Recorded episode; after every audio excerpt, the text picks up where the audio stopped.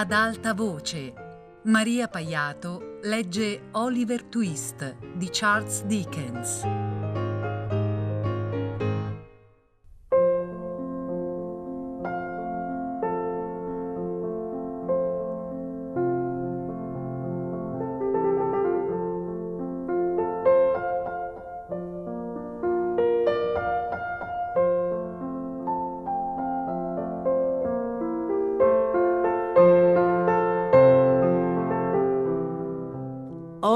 Twist e i suoi compagni subirono per tre mesi le torture della morte lenta per inedia e in ultimo divennero talmente voraci e resi talmente frenetici dalla fame che uno di essi lasciò tenebrosamente capire ai compagni che se non avesse avuto una scodella in più di minestra al giorno, temeva di poter divorare una notte o l'altra il suo vicino di letto. Aveva gli occhi resi feroci e selvaggi dalla fame. E gli altri gli credettero. Si riunirono e tirarono a sorte per stabilire chi avrebbe dovuto avvicinarsi al maestro dopo la cena di quella sera e chiedere una seconda razione. Toccò a Oliver Twist. La sera arrivò. I ragazzi presero posto a tavola. Il maestro, con la tenuta da cuoco, si piazzò accanto alla marmitta. Le aiutanti si schierarono alle sue spalle. La pappina venne distribuita e si recitò una lunga preghiera di ringraziamento prima che la minuscola razione venisse consumata. Poi la pappina sparì. I ragazzi cominciarono a scambiarsi bisbigli e a strizzare l'occhio a Oliver, mentre i suoi vicini di posto a tavola gli davano di gomito. Per quanto ancora bambino, egli era ridotto alla disperazione dalla fame e reso temerario dalle sofferenze. Si alzò da tavola e dopo essersi avvicinato al maestro, con la scodella e il cucchiaio in mano, disse alquanto allarmato dalla sua stessa audacia. Per piacere, signore, ne voglio ancora. Il maestro era un uomo sano e robusto, ma diventò molto pallido. Per qualche secondo contemplò con stupefatta meraviglia il piccolo ribelle.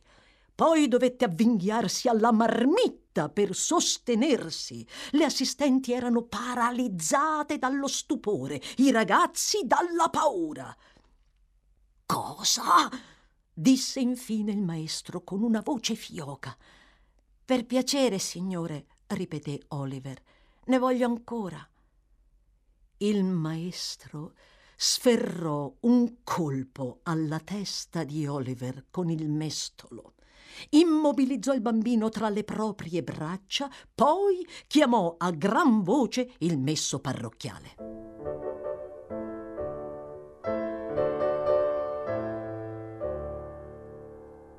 Il consiglio era riunito in conclave solenne quando il signor Bumble si precipitò nella sala agitatissimo e rivolgendosi al gentiluomo sulla sedia più alta disse Vi chiedo scusa, signor Limbkins, ma Oliver Twist ha chiesto una seconda razione. Vi fu un trasalimento generale e sul volto di ognuno dei presenti si dipinse l'orrore. Una seconda razione? esclamò il signor Limpkins. Calmatevi, Bumble, e rispondetemi con chiarezza. Se ho ben capito, il ragazzo ha chiesto altra minestra dopo aver mangiato la razione che gli spettava. Proprio così, signore, rispose Bumble. Quel ragazzo finirà impiccato, esclamò il gentiluomo dal panciotto bianco. Sono certo che finirà impiccato. Nessuno contraddisse quel profetico signore. Seguì poi un'animata discussione. Oliver venne immediatamente rinchiuso in cella e la mattina dopo un avviso esposto all'esterno del portone, offrì una ricompensa di cinque sterline a chiunque fosse stato disposto a liberare la parrocchia dal fardello del mantenimento di Oliver Twist. In altri termini, cinque sterline oltre a Oliver Twist, venivano offerte a chiunque avesse avuto bisogno di un apprendista in qualsiasi professione, arte o mestiere. In vita mia non sono mai stato più persuaso di qualcosa, disse il gentiluomo dal panciotto bianco, bussando al portone la mattina dopo e leggendo l'avviso. In vita mia non sono mai stato più persuaso di qualcosa di quanto lo sia del fatto che quel ragazzo finirà impiccato.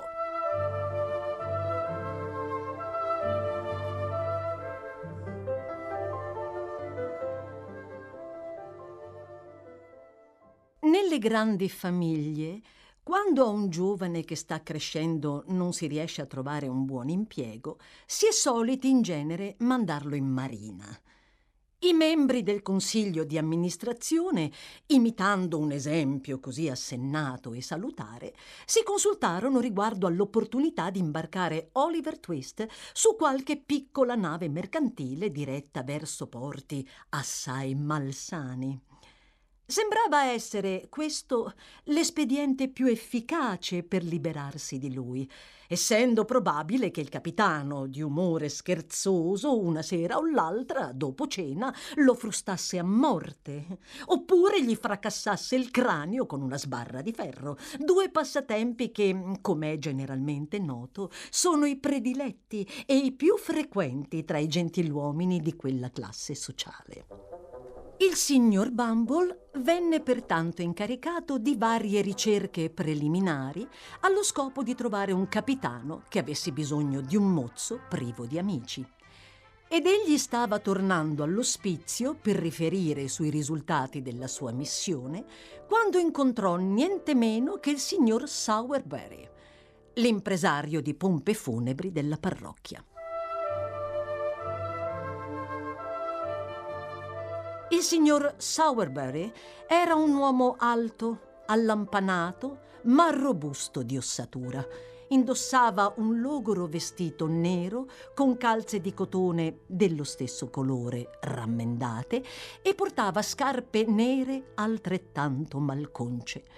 Le sue fattezze non erano portate per natura a mostrarsi sorridenti, ma ciò non toglieva che egli fosse alquanto propenso alle facezie di carattere professionale. Aveva un'andatura elasticamente molleggiata e il suo volto tradiva la letizia interiore quando si fece avanti verso il signor Bumble e gli strinse cordialmente la mano.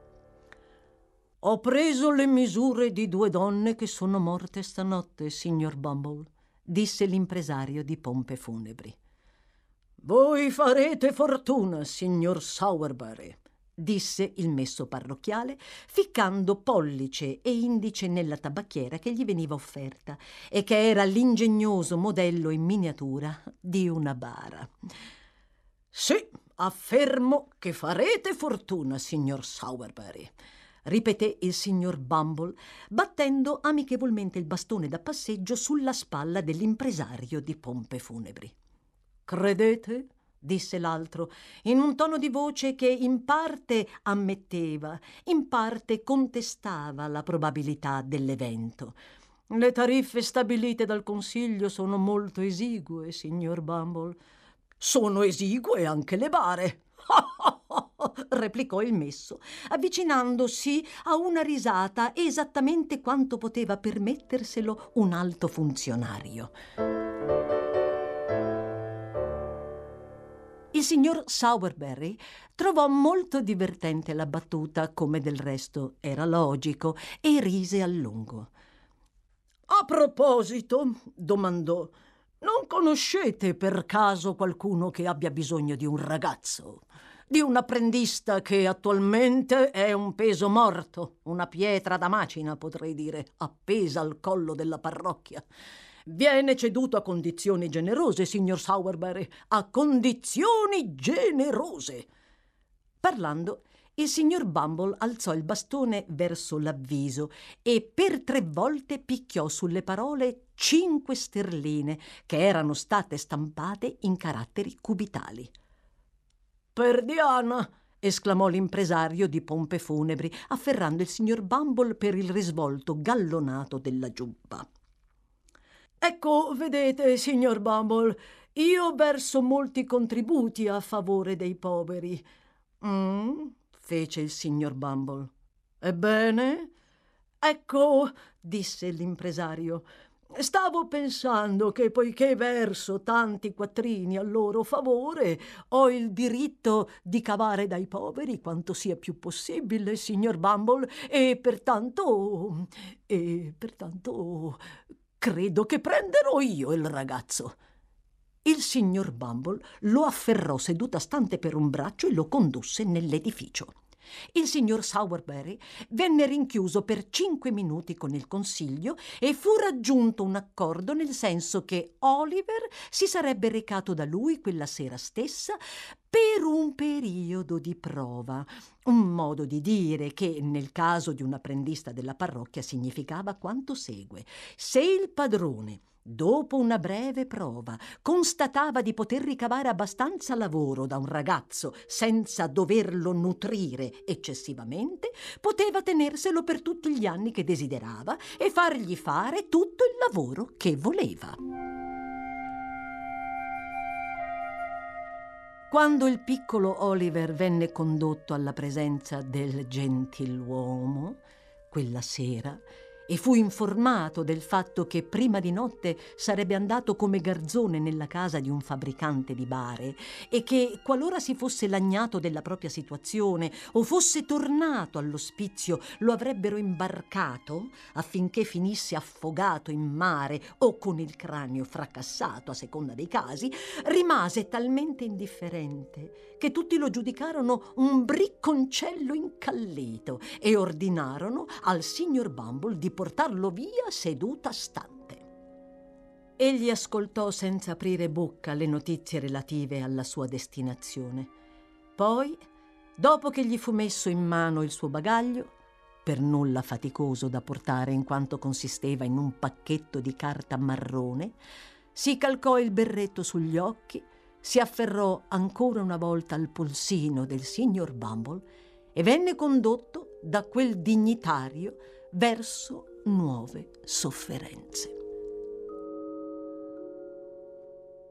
L'impresario di pompe funebri, che aveva appena accostato le imposte della bottega, stava scrivendo alcune annotazioni sul registro alla luce opportunamente funerea di una candela, quando il messo parrocchiale entrò. Oh, oh, disse l'impresario, alzando gli occhi dal registro e lasciando scritta soltanto a mezzo una parola. Siete voi, signor Bumble? Io in persona, signor Sowerberry, rispose il messo. Ecco qui, vi ho portato il ragazzo. Oliver si inchinò. Oh, questo sarebbe il ragazzo, eh? disse l'impresario di pompe funebri, sollevando la candela più in alto della propria testa per vedere meglio Oliver. Moglie mia, saresti così gentile da venire qui un momento, cara. La signora Sowerberry uscì da una stanzetta dietro la bottega e risultò essere una donnetta magra e minuta e bassa di statura, dall'aria bisbetica. Mia cara, disse il signor Sowerberry con deferenza, questo è il ragazzo dell'ospizio del quale ti ho parlato. Oliver si inchinò di nuovo. Povera me, esclamò la moglie dell'impresario di pompe funebri. Ma è piccolissimo. Beh, sì, è piuttosto piccoletto, riconobbe il signor Bumble, guardando Oliver con un'aria di rimprovero come se fosse stata sua la colpa se non era più alto di statura. Sì, piccoletto, non si può negarlo, ma crescerà, signora Sowerberry, crescerà. Ehi, Charlotte, disse la signora Sowerberry in direzione della buia cucina. Da a questo marmocchio un po' degli avanzi di carne messi da parte per Trip. Non si è più visto da stamane e quindi potrà farne a meno. Credo che il ragazzo non sia così schizzinoso da non volerni mangiare. Non è vero, figliolo?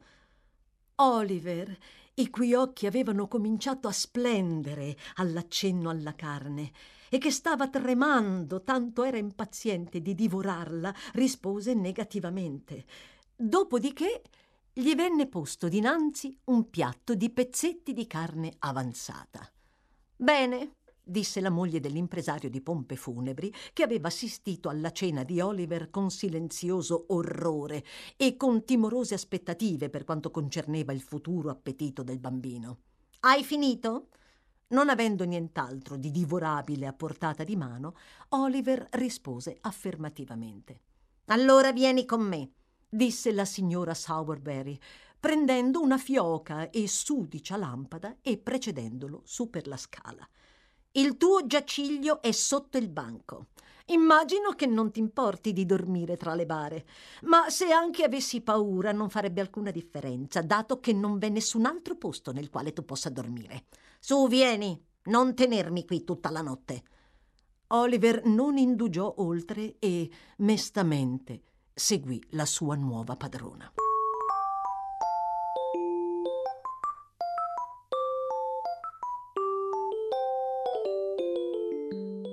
Oliver, rimasto solo nella bottega dell'impresario di pompe funebri, posò la lampada su un banco da falegname e si guardò attorno, pervaso da una sensazione di timore reverenziale e di paura che molte persone di gran lunga più avanti negli anni di lui non stenteranno a capire.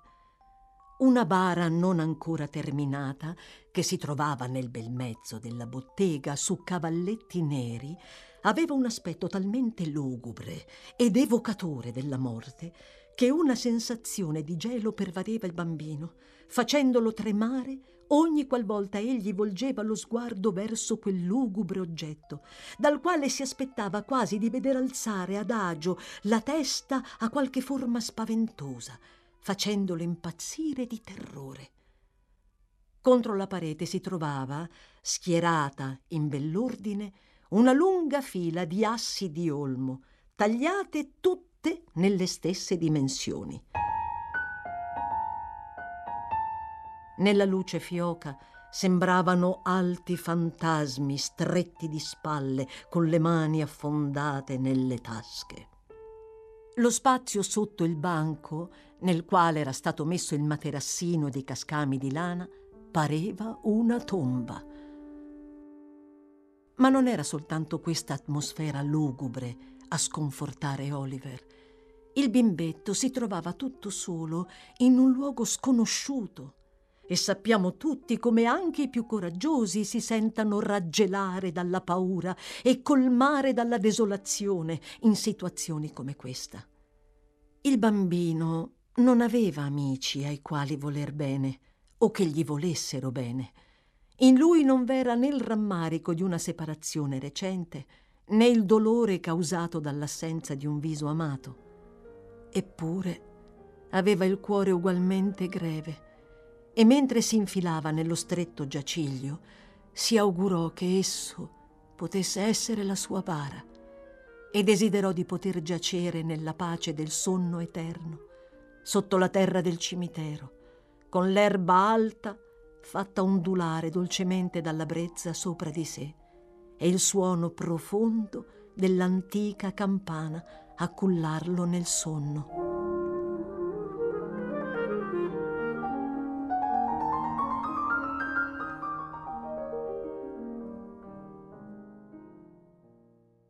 Mattina dopo, Oliver venne destato dai tonfi di calci sferrati con violenza contro la porta della bottega. E i calci, prima che egli avesse potuto vestirsi, continuarono a ripetersi, irosi e irruenti, per circa venticinque volte. Quando il bambino cominciò a togliere la catena, le gambe dello sconosciuto desistettero e si cominciò invece a udirne la voce. Vuoi deciderti ad aprire la porta? urlò la voce appartenente al proprietario delle gambe che avevano sferrato i calci. È quello che sto facendo, signore, rispose Oliver, mentre toglieva la catena e girava la chiave nella toppa. Suppongo che tu sia il nuovo garzone, eh? disse la voce attraverso il buco della serratura. Sì, signore, rispose Oliver. Quanti anni hai? domandò la voce. Dieci, signore, rispose Oliver. Allora, non appena entrato te le suono, disse la voce. Vedrai se non lo farò, marmocchio dell'ospizio. Poi, dopo questa gentile promessa, lo sconosciuto cominciò a fischiettare. Troppe volte Oliver era stato assoggettato al trattamento cui si riferiva quell'espressione, per poter avere il minimo dubbio riguardo all'intenzione di mantenere onorevolmente la promessa da parte del proprietario della voce. Pertanto fece scorrere il chiavistello con mani tremanti e aprì. Poi, per un secondo o due, Sbirciò a destra e a sinistra lungo la strada, persuaso com'era che lo sconosciuto, dal quale gli era stata rivolta la parola attraverso il buco della chiave, avesse deciso di riscaldarsi facendo qualche passo. Infatti non vide altri che un ragazzo più grande di lui, uscito da qualche altro ospizio, il quale si era messo a sedere su un pilastrino davanti alla casa e stava mangiando una fetta di pane imburrato. Servendosi di un temperino, ne tagliava pezzi di dimensioni adeguate a quelle della sua bocca, che masticava poi con somma destrezza. Vi chiedo scusa, signore, disse infine Oliver, dopo aver constatato che nessun altro visitatore si faceva vivo. Ma avete bussato voi per caso? Ho sferrato calci, replicò l'altro. Vi serve una bara, signore? Domandò Oliver, invero molto ingenuamente. A queste parole il ragazzo parve andare su tutte le furie. Disse che Oliver le avrebbe buscate di lì a poco se avesse continuato a scherzare in quel modo con i suoi superiori. Tu non sai neanche lontanamente chi sono, immagino, eh, marmocchio dell'ospizio? soggiunse poi, scendendo intanto dal pilastrino con ostentata autorevolezza. No, signore, non lo so. Sono il signor Noah Claypole, disse il ragazzo, e tu sei ai miei ordini. Togli le imposte, piccolo ruffiano pigro. Ciò detto, il signor Claypole sferrò un calcio a Oliver ed entrò nella bottega con un'aria dignitosa che non gli giovò un granché. Oliver, dopo aver tolto le imposte, rompendo un vetro nel tentativo di allontanarsi barcollando sotto il peso della prima, venne aiutato da Noah, il quale acconsentì gentilmente a dargli una mano soltanto dopo avergli assicurato che le avrebbe buscate. Poco dopo discese il signor Sowerberry e di lì a non molto apparve la signora Sowerberry. Oliver, che avveratasi la predizione di Noah, le aveva prese, seguì il giovane gentiluomo giù per le scale per andare a fare colazione. Vieni accanto al fuoco, Noah, disse Charlotte. Ho messo da parte per te un bel pezzo di pancetta tolto dalla colazione del padrone. Oliver, chiudi quella porta alle spalle del signor Noah e prendi gli avanzi che ho lasciato per te sul coperchio della tortiera. Eccoti il tè. Va a metterlo su quella cassa e bevilo là. E sbrigati perché vorranno che tu badi alla bottega, hai capito? Hai capito, marmocchio dell'ospizio? ripeté Noah. Santo cielo, Noah! esclamò Charlotte. Che cattivone sei! Perché non lo lasci in pace il bambino? Noah aveva imparato a leggere e a scrivere in un ospizio, ma non era un trovatello. Poteva infatti ricostruire la propria genealogia fino ai suoi genitori, che vivevano miseramente. Sua madre faceva la lavandaia e suo padre era un ex militare alcolizzato, collocato in congedo con una gamba di legno e con una pensione che ammontava ben due penny e mezzo al giorno. Già da tempo i garzoni del quartiere erano soliti insultare per le strade Noah con epiteti ignominiosi come miserabile, pezzente e così via. E lui li sopportava senza ribellarsi. Ma ora che la fortuna aveva posto sulla sua strada un trovatello senza nome, contro il quale anche gli esseri più miserabili potevano puntare il dito del disprezzo, si ripagava a spese del poveretto con tanto di interessi. Questo ci offre un interessante materiale di studio. Dimostra in quale bella cosa può essere tramutata la natura umana e dimostra inoltre come le stesse amabili doti possano svilupparsi in modo imparziale tanto nel più raffinato dei signori quanto nel più sudicio accattone.